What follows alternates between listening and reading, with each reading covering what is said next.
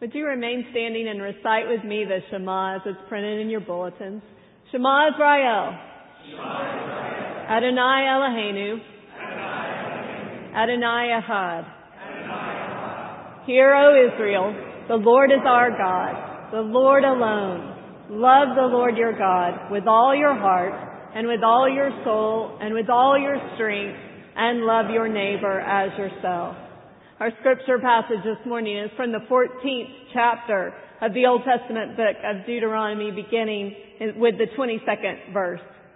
Set apart a tithe of all the yield of your seed that is brought in yearly from the field in the presence of the Lord your God in the place that he will choose as a dwelling for his name. You shall eat the tithe of your grain, your wine and your oil, as well as the firstlings of your herd or flock so that you may learn to fear the Lord your God always. But if, when the Lord your God has blessed you, the distance is so great that you are unable to transport it, because the place where the Lord your God will choose to set his name is too far away from you, then you may turn it into money. With the money secure in hand, go to the place that the Lord your God will choose. Spend the money for whatever you wish. Oxen, sheep, wine, strong drink, or whatever you desire, and you shall eat there in the presence of the Lord your God, you and your household rejoicing together. As for the Levites resident in your towns, do not neglect them, because they have no allotment or inheritance with you. This is the word of the Lord. Thanks be to God. You may be seated.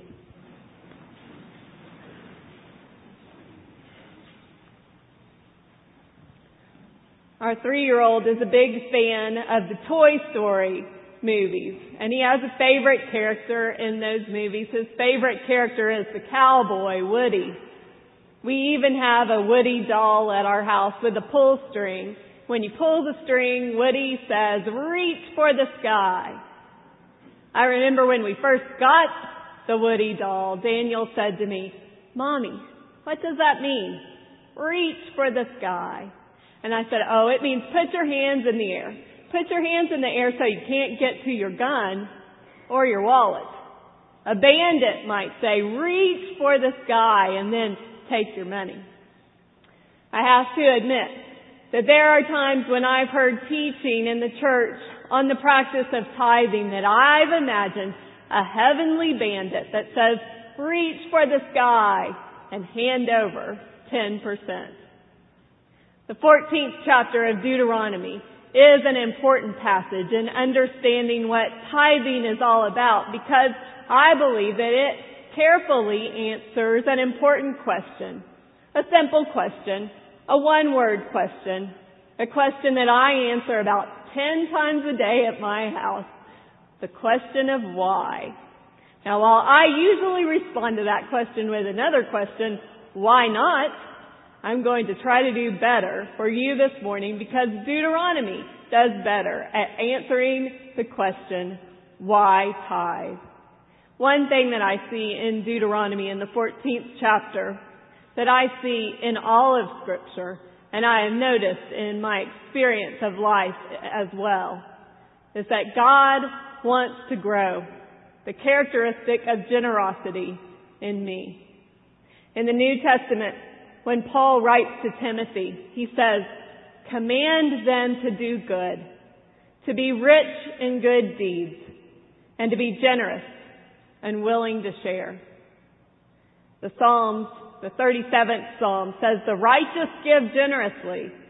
They are always generous and lend freely. And then the 11th proverb says, a generous person will prosper. Whoever refreshes others will be refreshed. Deuteronomy chapter 14 reminds us to be mindful of those who are in need. Tells the Israelites, remember the Levites, remember the orphans, remember the widows, give to them. And then in the next chapter, chapter 15, the words, give generously. Give generously and be ungrudging when you do so. You see, I believe that God wants to see that characteristic of generosity grow in me.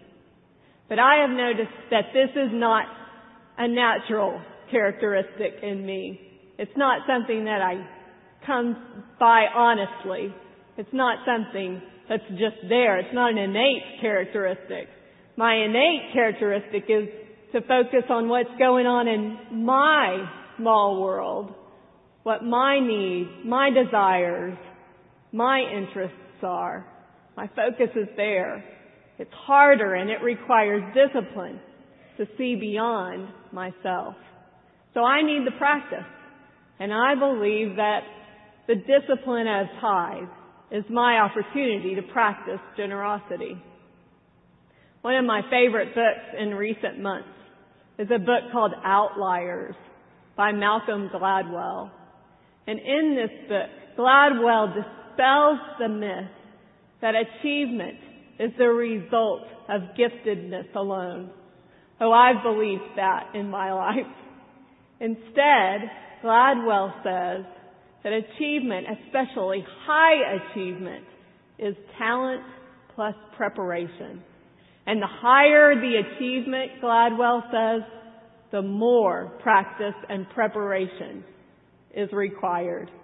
In fact, he suggests that the highest achievers have practiced, have prepared 10,000 hours. 10,000 hours is the rule of thumb for practice. And so the tithe is my opportunity, I believe, to practice generosity, to regularly set apart, God says, a piece of what I produce, a piece of what I consider to be my resources, whether it's my money, my time, my wisdom, my food. Set those things apart. You know, uh, it is interesting to me that in the text, uh, God, we see, is generous. It's something that I see in Deuteronomy. That the acknowledgement of the divine giver, that the farmer only plays a small role in the production of the crop. But in uh, the tithe is the gratitude of the farmer.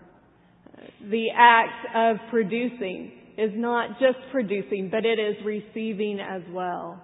And I see this in the New Testament also, that we worship a very generous God. At every point, at every turn in the gospel story, I notice that our God is generous.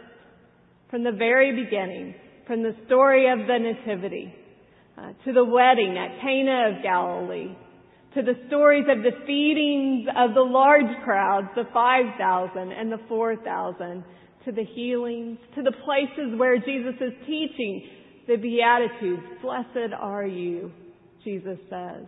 Or the parables. The prodigal son, whom the father welcomes home generously. The foot washing, the Last Supper, the crucifixion, the resurrection, every point in that gospel story, there is a generous God. And my act of offering, my act of tithing is an acknowledgement of the gratitude that I have for God's generosity. I will never forget a story that my friend Mark Williams told me when he and I shared an office together. He told me that when he was in seminary, he worked for a senior pastor who every Sunday morning would meet the ushers at the altar rail to receive the offering. He then would turn to walk towards the altar, but before he would put the plate on the altar, he would lift the plate up and say, regardless of what we say about you, Lord, this is what we believe about you. And he would set the plate down. Ouch. My offering, my tithe, is an acknowledgement. It's a symbol of the gratitude that I have for a generous God. I notice in this text that God does not have a need for my material gift. God does not need what I produce. I've heard this taught before in churches that in order for God to work, I need to bring an offering. I need to tithe. That's not true. When you hear that taught, you are being misled. God's needs are not my needs. This week, Daniel, my three-year-old, asked me, Mommy, what color hair does God have? And I said, Oh, I don't think God has hair. Well, I could tell that that was not an adequate response, that Daniel was imagining God to be a bald man, because his next question was, what color eyes does God have? So then it required a more thorough response. I said, Daniel, I don't think that God has eyes or hair like you have or like I have.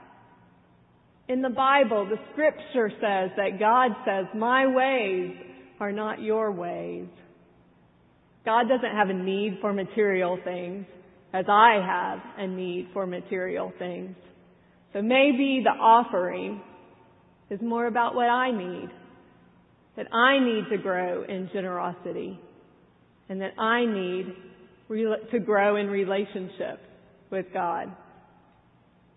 It's interesting in the text that the text, the 14th chapter says, set apart your tithe from your grain, your wine, your oil, the firstlings of your flock or your herd, and take that tithe to the place that the Lord your God will choose, the place that He will choose as a dwelling for His name, and there, in that place, you shall eat it. And if you can't get what you've produced to the place that God has chosen, then sell it. Take money. Buy whatever you wish, whatever you desire. And then in God's presence, you and your family shall eat that, rejoicing together. The place, I believe, is important. The place is always, the place of the offering is always in God's presence. It's always in the place uh, where God will choose for His name to dwell. And so maybe the tithe, I believe that the tithe is about my relationship with God. My desire to be known by God and to be loved by God and that this is a place where it can happen. Pastor Stephen Hawthorne tells a story about his young daughter, eight-year-old daughter, who spends a long time on a picture. She's coloring, she's drawing, and when she's finished, he can tell that this is a rendering of himself and his wife, that she's drawn a picture of her parents. And so she brings the picture to him and she proudly presents it before him. He takes the picture and to show her how much he loves it, immediately pulls it to his chest. But then in an instant he says, he realizes that it's not the picture he desires to hold, but it's the child that he wants to scoop up and hug and hold. The giver brings the gift. But is it not really true that it is the gift that brings the giver? This is a place, the place of the offering, the place of the tithe, where I may be known by God and loved by God. Throughout this chapter in Deuteronomy, we have rules and regulations that are about identity. Don't participate in pagan rituals, the writer says, because that's not you. Don't eat unclean food, the writer says, because that's not you. Don't hoard your stuff, because that's not you. It's the first sentence of this chapter that I believe sums it all up. It's a simple sentence. And it says, You are children of the Lord your God. So set it apart. Set apart a tithe.